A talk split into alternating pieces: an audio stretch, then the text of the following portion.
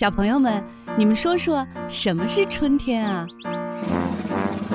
都都长果了，农民伯伯给我们种植物了，长出小花来了，小燕子回来了，从那个南方回来了，春天就是不冷了，还会看见，咱们还会看见七斗，不是北斗七星。那春天小朋友们都穿什么呢？我喜欢穿裙子，我喜欢夏天一边穿裙子一边去海边唱歌。裤衩能穿裤衩，春天不穿裤衩，春天冷，春天得多穿一点。谁会唱关于春天的歌？俏俏，你来。春天在哪里呀？春天在哪里？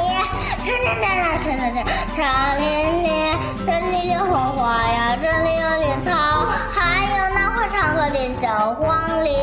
豆豆，你唱。叶子子只为第一，我为大家都为第一。我这样保重家家，你们翻译大熊猫学堂。我是熊猫多多，我是熊猫伦伦，我是熊猫大多多。令人捧腹的童言无忌，亲情互动的默契比拼，还有听到耳朵痒的才艺展示。熊猫学堂，熊猫学堂开讲喽！Panda Talk Show is starting. Let's go！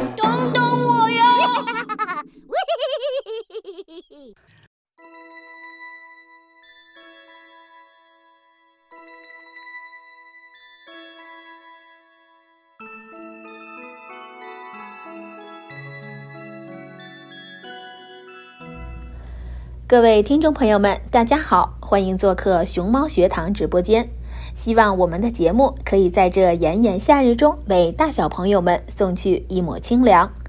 今天我们就来一起看看有哪些新鲜有趣的话题和知识吧。小朋友们知道吗？今天啊，刚好是中国的一个节气，是什么呢？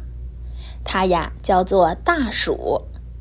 大暑是二十四节气中的第十二个节气，也是夏季最后一个节气。暑是炎热的意思，那有大暑呢，就会有小暑。小暑为小热，虽然啊不是这一年当中最炎热的时节，但紧接着的就是这一年当中最热的节气——大暑，可谓炎热之极。那中国先秦史籍《益州书》中说：“土润入暑。”那这里的入暑啊，指的是潮湿而闷热的意思。又五日，大雨时行。又说道：“大雨不时行，国无恩泽。”这大暑的节气啊，正值三伏天里的中伏前后，是一年中阳光最猛烈、气温最高、雷雨天气横行的节气。那这三伏天呢，是出现在小暑和初暑之间，也就是公历七月中旬到八月中旬。那三伏呢，分为初伏、中伏和末伏。三伏天，它的气候特点啊，就是气温高、气压低、湿度大、风速小。那这个“伏”字啊，表示阴气受阳气所迫。藏伏地下，也指天气太热，宜伏不宜动的意思。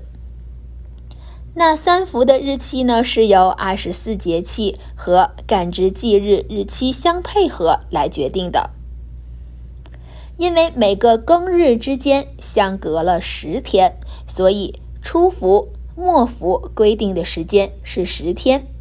那又因为每年夏至节气后的第三个庚日，也就是初伏出现的迟早不同，中伏的天数就有长有短。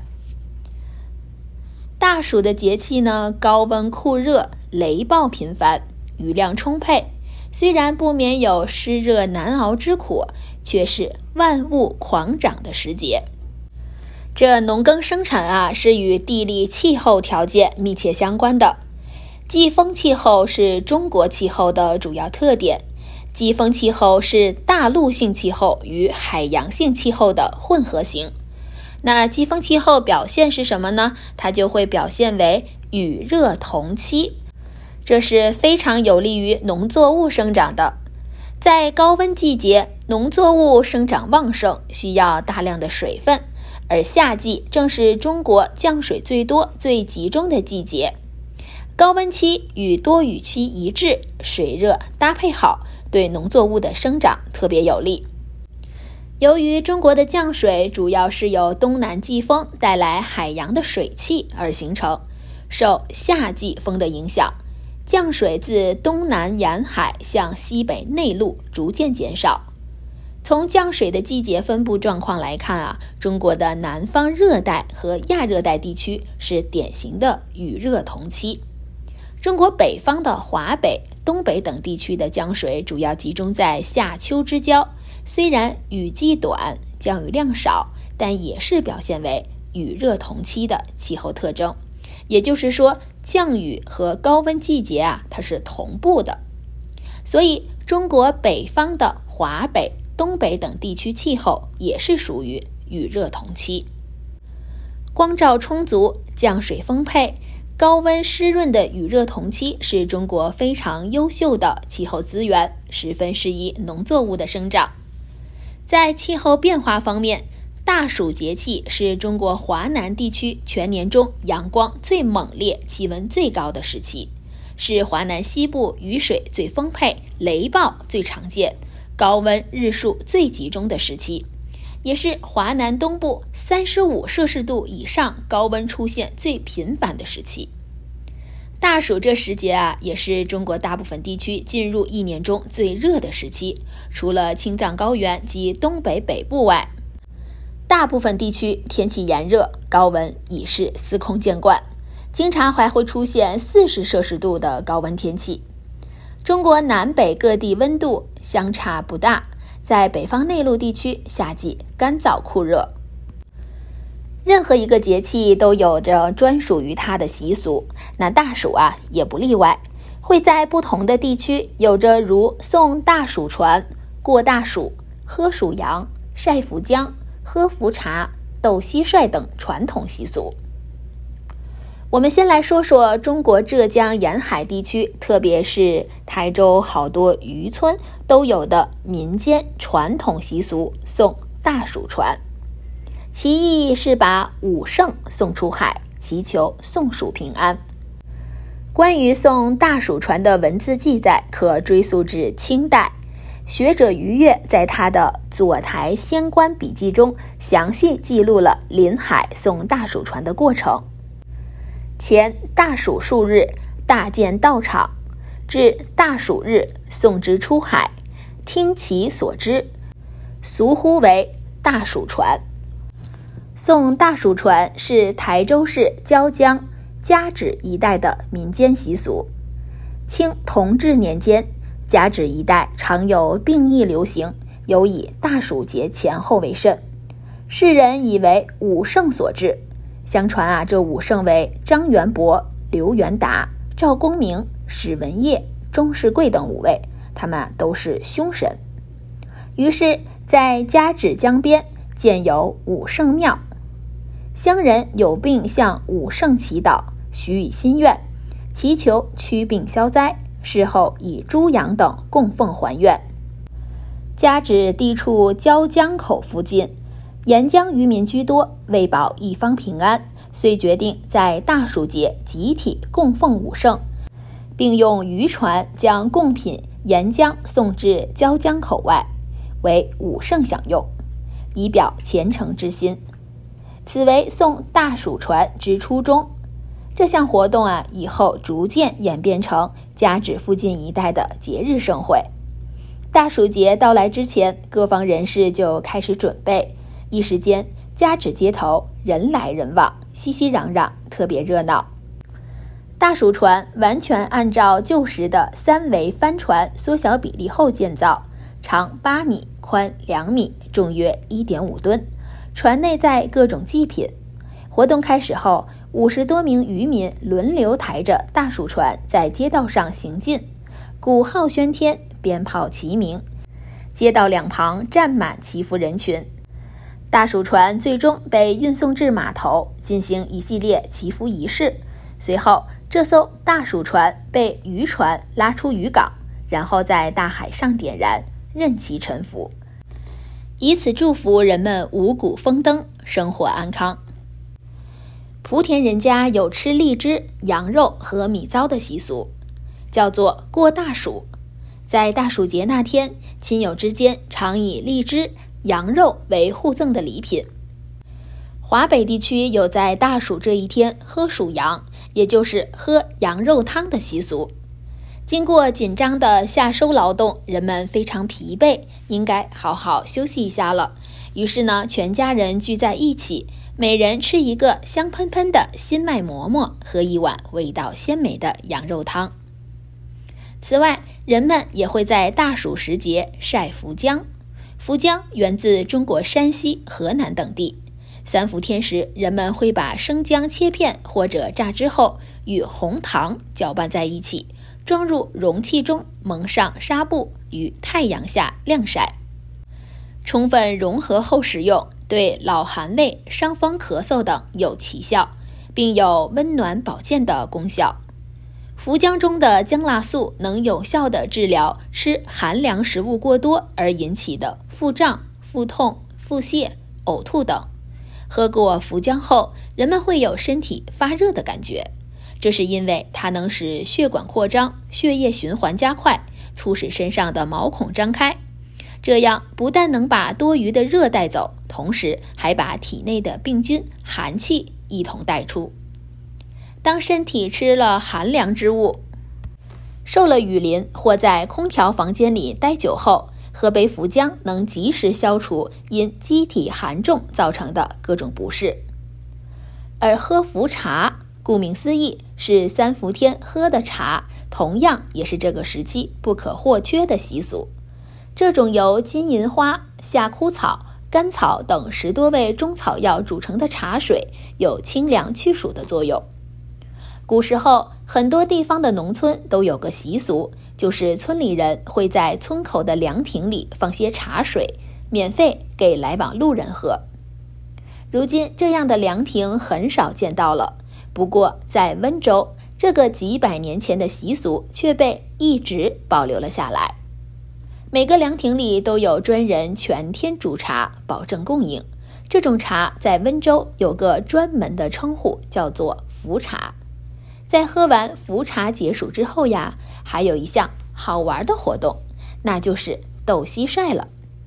这大暑呢，也是乡村田野间蟋蟀最多的时节。中国很多地区的人们就有在茶余饭后斗蟋蟀取乐的风俗。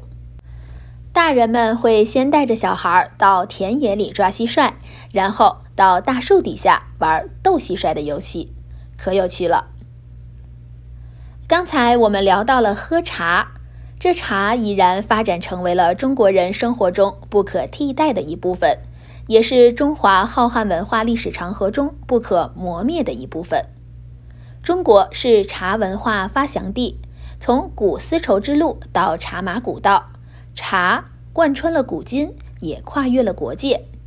现在，让我们细细品味千年来茶的历史和文化。关于茶的确切起源，众说纷纭，无从查考。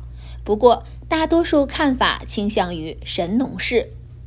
唐代茶学家陆羽因有着世界第一部茶叶专著《茶经》而闻名于世，对茶文化做出了卓越贡献，被誉为茶圣。在他的《茶经》中提到：“茶之为饮，发乎神农氏。”在中国的文化发展史上，往往是把一切与农业、与植物相关的事物起源，最终都归结于神农氏。而中国饮茶起源于神农的说法，也因民间传说而衍生出不同的观点。有人认为，茶是神农在野外以釜锅煮水时，刚好有几片叶子飘进锅中。煮好的水其色微黄，喝入口中生津止渴、提神醒脑。中国的第一部药物专著《神农本草》中就有神农氏尝百草，日遇七十二毒，得茶而解之。人们以神农过去尝百草的经验，判断它是一种药而被发现。这是有关中国饮茶起源最普遍的说法。到了东西周时期，已经开始人工种植茶树了。不过那时候啊，茶是用来吃的，有的将茶叶放进汤里，还有的直接把茶叶和粮食一起煮茶粥，或者煮煮。捞起加调料，如今还有着类似的做法，比如我们常见的煮茶叶蛋、茶香鸡等。秦朝时，人们不再单一的吃茶，而是逐渐当饮品来喝，同时依然拿来做药用。两汉时期，制茶工艺得到了很大的提升，开始出现更易运输的茶饼，茶也就成为了日常待客的饮料。中国四川的一带呢，已经有茶叶市场。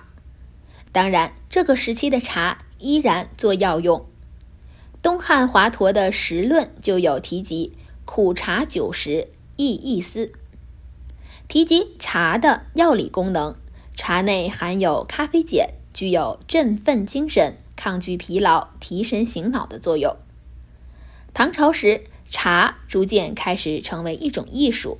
流行于高层人士中，将喝茶上升到艺术层面的，当仁不让的要归属于我们刚才说到的陆羽。唐代喝茶方法叫做煎茶，煮茶前先把茶叶碾碎，烧开水后将调料放入，如盐、葱、姜或橘皮等，再将茶粉撒入锅内，饮用时。趁热将茶渣和茶汤一起喝下去，谓之吃茶。中唐时，陆羽极力反对这一煮茶的方式。他在煮茶的时候更喜欢茶叶天然的味道，最多加一点盐调味道。此后，唐人饮茶开始提倡茶汤的原味，为茶道之兴奠定基础。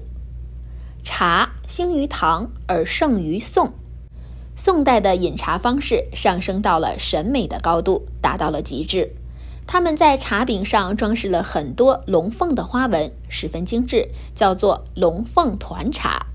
而且随着茶文化的发展，也逐渐流行起了斗茶。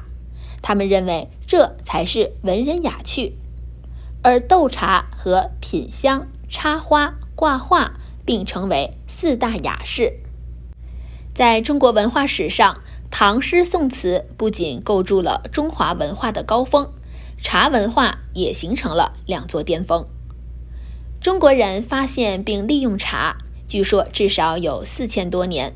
大约在公元五世纪南北朝时，中国的茶叶就开始陆续输出至东南亚邻国及亚洲其他地区。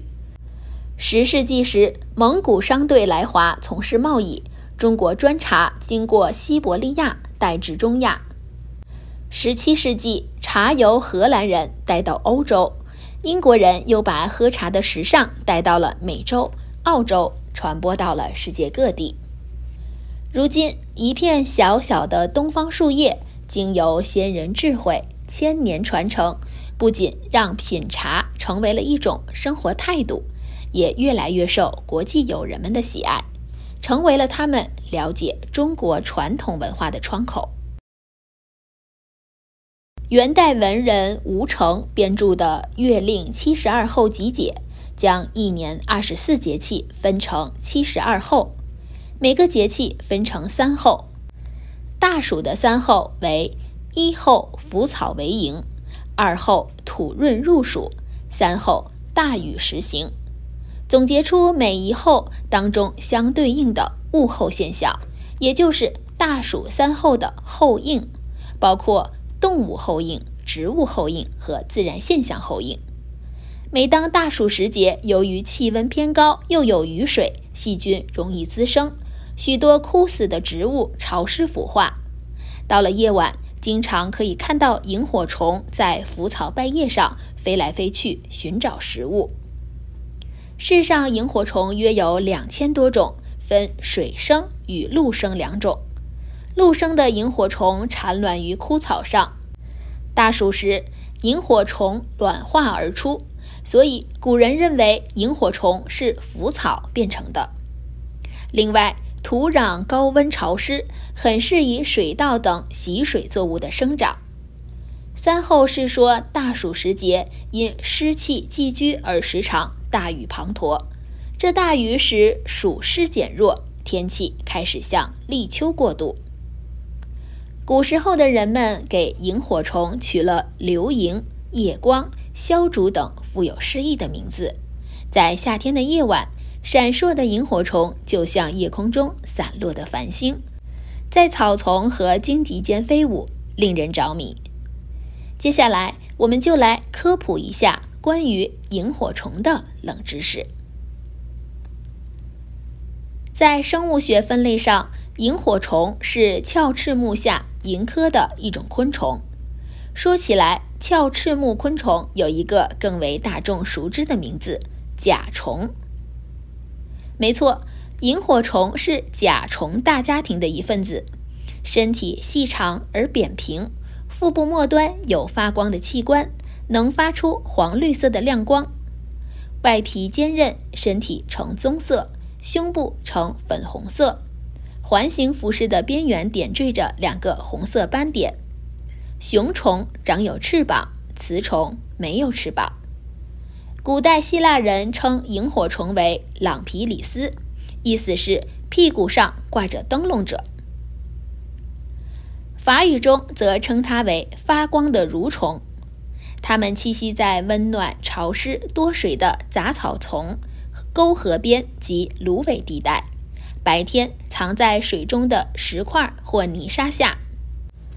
萤火虫分布于热带、亚热带和温带地区。许多人认为落基山脉西部并没有分布，其实啊，只是因为那里的萤火虫不会发光而已。在目前有记录的两千一百多种的萤火虫中，并不是所有的萤火虫都会发光。小朋友们可能不知道，有些萤火虫从它们还是一颗颗卵的时候啊，就已经开始发光了。毕竟，大多数人的脑海里只有飞来飞去的萤火虫成虫的样子。如果一只虫子在卵、幼虫、蛹、成虫任何一个阶段都会发光，就可以叫萤火虫。所以，如果你见到一个圆圆的、不会动却在发光的虫卵，它是萤火虫；如果你见到一只完全不会飞行、只在地上爬动的虫子，它是萤火虫。如果你见到一个在土壤里默默不动的，类似蚕蛹一样，却尾部在发光，它还是萤火虫。在它们能够漫天飞舞之前，它们的身体体积远远比飞行的时候大了至少一半，而且生活习性绝对三百六十度大转弯。萤火虫喜欢在夜晚出来觅食。与有些书中或者动画片中出现的可爱的萤火虫吸食露水或者花蜜的形象相反，萤火虫的幼虫是妥妥的肉食主义者。他们会捕杀蜗牛、蚯蚓或者螺贝类来满足自己的饥饿感。有的萤火虫幼虫生活在水里，用鳃呼吸。它们也会捕食水生蜗牛和其他软体动物。幼虫要成年了。就要将部分的能量转化为翅膀，便于飞行。于是身材在此时缩小了一半。羽化蜕变后的成虫就有一种洗心革面的感觉。到目前为止，并没有成虫捕杀其他动物的记录。科学家们还不能确定这些成虫吃什么，可能只吸食花粉、花蜜，和些露水，也可能什么也不吃。这与它们退化的口气相适应。总之，它们变成了素食主义者。不进食并不会影响成虫的生存。在大自然里，某样生物的特别身体形态通常具备很重要的功能，萤火虫也不例外。萤火虫的发光，简单来说是荧光素在催化下发生的一连串复杂的生化反应，而光。即是这个过程中释放的能量。不同类型的萤火虫发光的形式不同，萤火虫的发光器是由发光细胞、反射层细胞、神经与表皮等所组成。如果将发光器的构造比喻成汽车的车灯，发光细胞就如同车灯的灯泡，而反射层细胞就如车灯的灯罩，会将发光细胞所发出的光集中反射出去。幼虫的发光器在腹部第八节两侧。蛹的发光器的位置大抵和成虫相似，都在腹末的一至二节。成虫的发光器着生在腹部，通常是倒数第二三节。从外表看，只是一层银灰色的透明薄膜，这层薄膜中含有大量的荧光色素。薄膜内是数以千计的发光细胞，周围密布着小气管和纤细神经分支。在下层是反光层。发光细胞中的主要物质是荧光素和荧光素酶。当氧气通过小气管进入发光细胞时，荧光素酶在镁离子作用下与底物反应，形成与酶结合的腺苷酸荧光素酰化复合物。该复合物经过氧化脱缩作用，成为处于激活状态的氧化荧光素。最后发射光子。萤火虫在脑神经系统的支配下，通过调节呼吸节律、控制氧气供应，便形成时明时暗的闪光。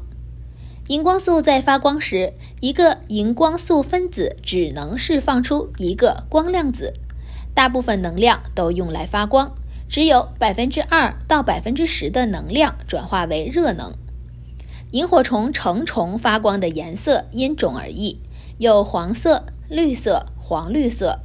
之所以有颜色的差异，是由于它们体内的荧光素酶的结构不同而造成的。不少萤火虫研究者认为，萤火虫幼虫的闪烁行为是一种抵御捕食者的显示。蛹的发光具有警戒和御敌作用。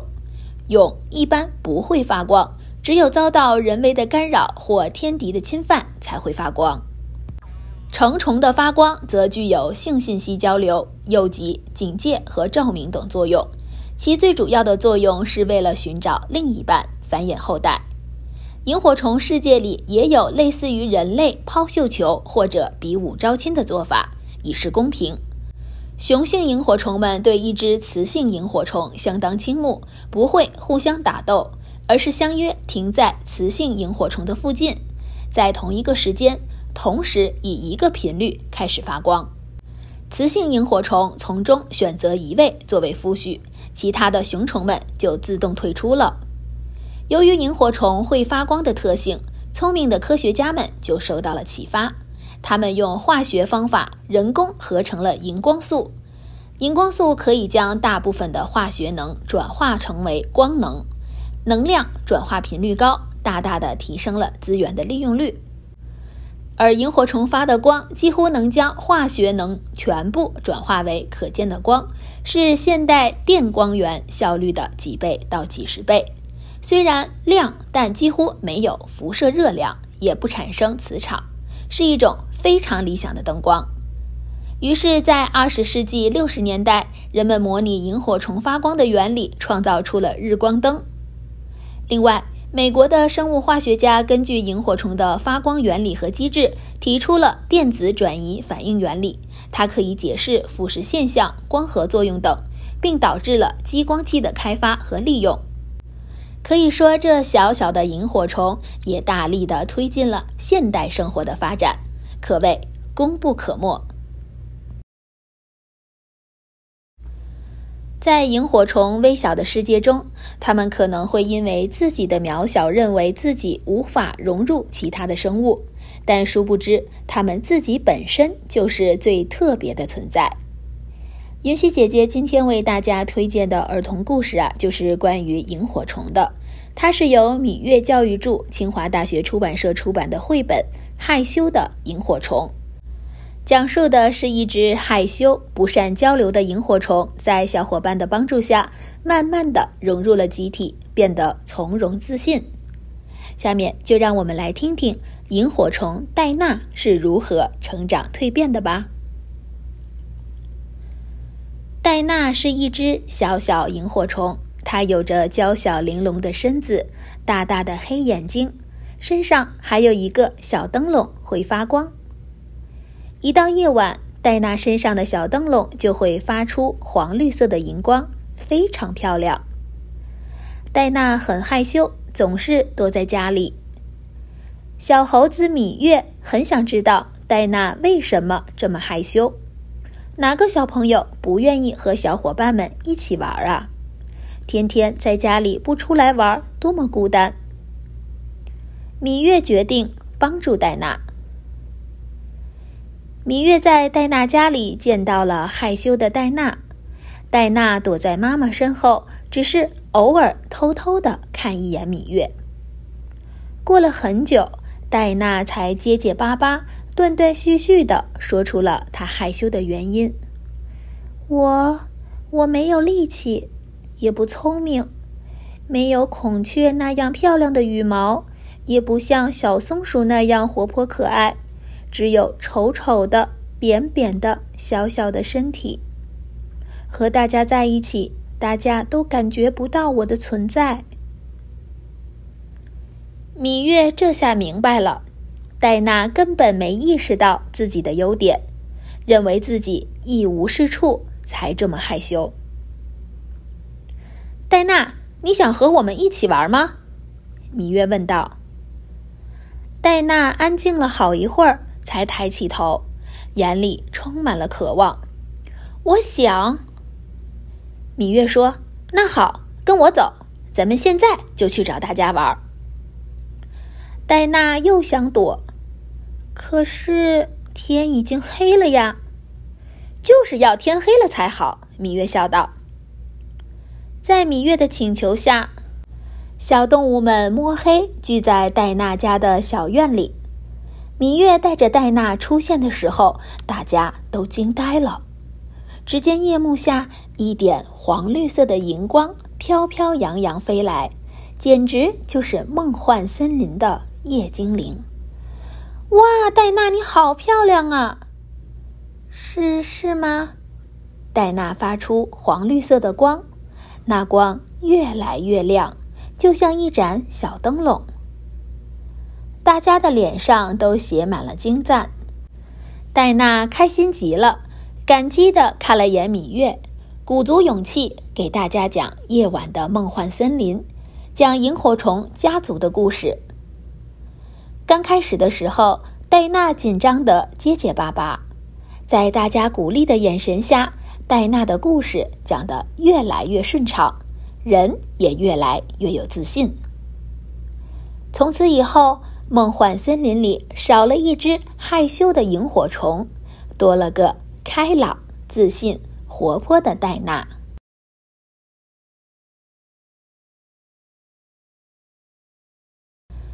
在我们身边有不少像小萤火虫戴娜一样害羞怕生的小朋友，但往往这都不是天生的，而是与孩子的个性差异、互动交流少、缺乏自信心以及环境等诸多因素相关的。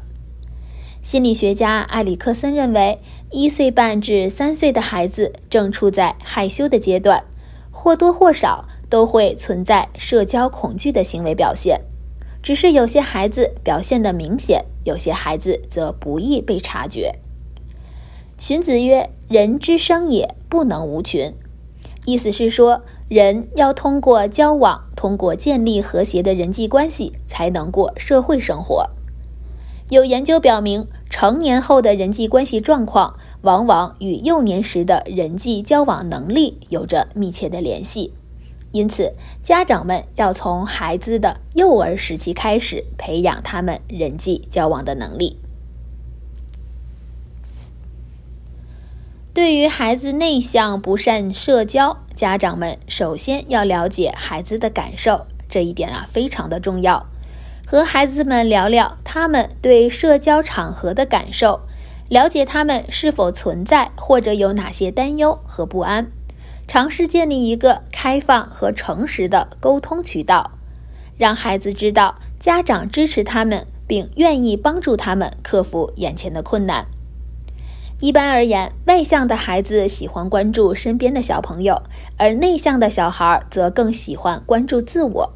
所以，对于过于沉浸于自己的世界的小孩，家长们不妨多引导他们观察一下别人，培养孩子们了解与自己个性截然不同的小朋友们是如何交朋友和与他人交流的，学会发现别人身上的优点和为人处事的方式。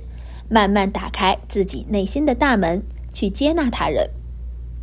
那家长们呢？平时也可以促进孩子多和同龄人的互动，多参加一些团体的活动，拓展他们的人际关系的网络，增加孩子们之间的社交机会。也可以邀请孩子的同学、朋友到家里做客。在自己家中这个相对熟悉和安心的环境下，孩子相对会放轻松些，不会感到紧张或者焦虑。引导孩子们通过游戏、听故事、读书等活动，尝试迈出大胆与人交往的第一步。家长在日常生活中也可以用角色扮演来示意孩子如何分享，在小团体中遇到问题要怎么处理，让孩子知道。不论在学校或者其他场合发生任何事情，家长都会向他们提供支持，给他们带来足够的安全感。家长是值得孩子信任的。在孩子与外界沟通的初期，家长们切不可操之过急。无论孩子是不是愿意敞开心扉，甚至啊，有些小朋友可能一句话也不想说，这些我觉得都没有关系。家长们都不要去逼迫他们说话，或者做一些他们不想甚至不喜欢的事情，要给予孩子们时间来适应，且不要当众指责，这样只会加重孩子的压力，而且会更退缩。因此，鼓励他们尊重自己内心的真实想法，在想交流的时候，用他们自己的方式，勇敢的去表达自己。在孩子们有些许突破或者改变的时候，家长们不要吝啬褒奖和赞美，让他们知道自己可以做到，而自己在集体中也是有自身价值的，这样他们才会逐步的放开心，自然而然的去应对各种社交场合。能力与自信的养成是量变到质变的过程，家长们要永远记得。耐心等待，往往会开出奇迹之花，而时间更会见证徐缓图之的成长路。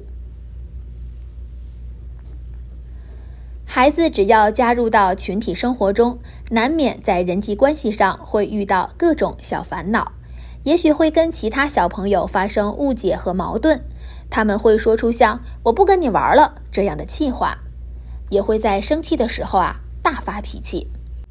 还没有被社会规则化的孩子遇到问题的反应，不就是这样的吗？遇到这样的情况，与其简单粗暴地制止孩子，不如试着蹲下来，从孩子的视角去重新看待这个问题。有这样一个作者，以孩子看待问题的方式来讲故事，他就是拥有四十多年幽默儿童绘本创作经验的日本绘本大师赖明惠子，在他的故事里。打架可以被原谅，发脾气可以被理解，不喜欢可以直接说出来。一切不完美的事情啊，都可以被接受，但又能通过一个幽默的方式，让孩子对自己的行为展开思考，自觉养成良好的行为习惯。当孩子们阅读他的绘本时，就好像进入了一个孩子的王国。天真直接，充满了孩子才能理解与共鸣的快乐，让他们自己读懂故事的同时，也能自发地体会出与伙伴们相处的大智慧。今天分享的是他的经典绘本之一，叫做《走开，小乌云》。书中讲述的是一朵小乌云想和猫咪们一起玩，可是因为它总是下雨，令大家都不喜欢它。那他们最后能够成为好朋友吗？现在就让我们来听听这个故事吧。三只小猫正在玩球，一朵小乌云飘过来。小乌云说：“他们在干什么？过去看看吧。”哇，下雨啦！下雨啦！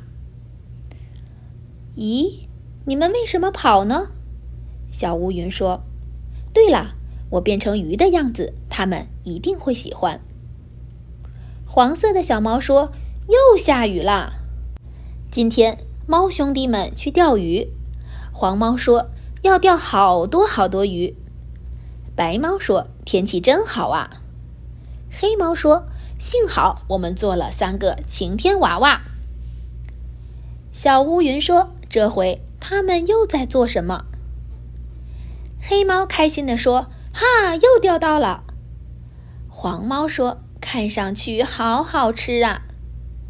这个时候，白猫惊叫了起来：“哇，又来了那朵爱下雨的小乌云！又下雨了！”猫兄弟赶紧收起烧烤工具，飞快地往回跑。小乌云说：“等等！”猫兄弟跑回家，正在吃鱼。快看，是小乌云！白猫指着小乌云说：“黄猫也附和道：‘它追到家里来了。’小乌云难过的大哭了起来：‘你们都不跟我一起玩！’正当小乌云感到非常委屈的时候，三只小猫也倍感生气。他们都说：“生气了，我们生气了，我们到天上去，叫那朵小乌云别再下雨了。”其中一只小猫更是向小乌云泼水。啊！小乌云挡住了泼来的水，它不停地抖动着。白猫此时非常的诧异，指着小乌云说：“咦，小乌云变白了，你也变成晴天云了。”在白云的陪伴下，小猫们快乐的去郊游了。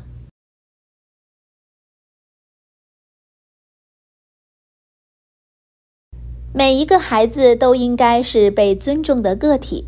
家长们只需充当好前方的引路人和背后坚实的后盾，相信孩子们，他们可以用自己的方式去感受在长大这个过程中的喜怒哀乐。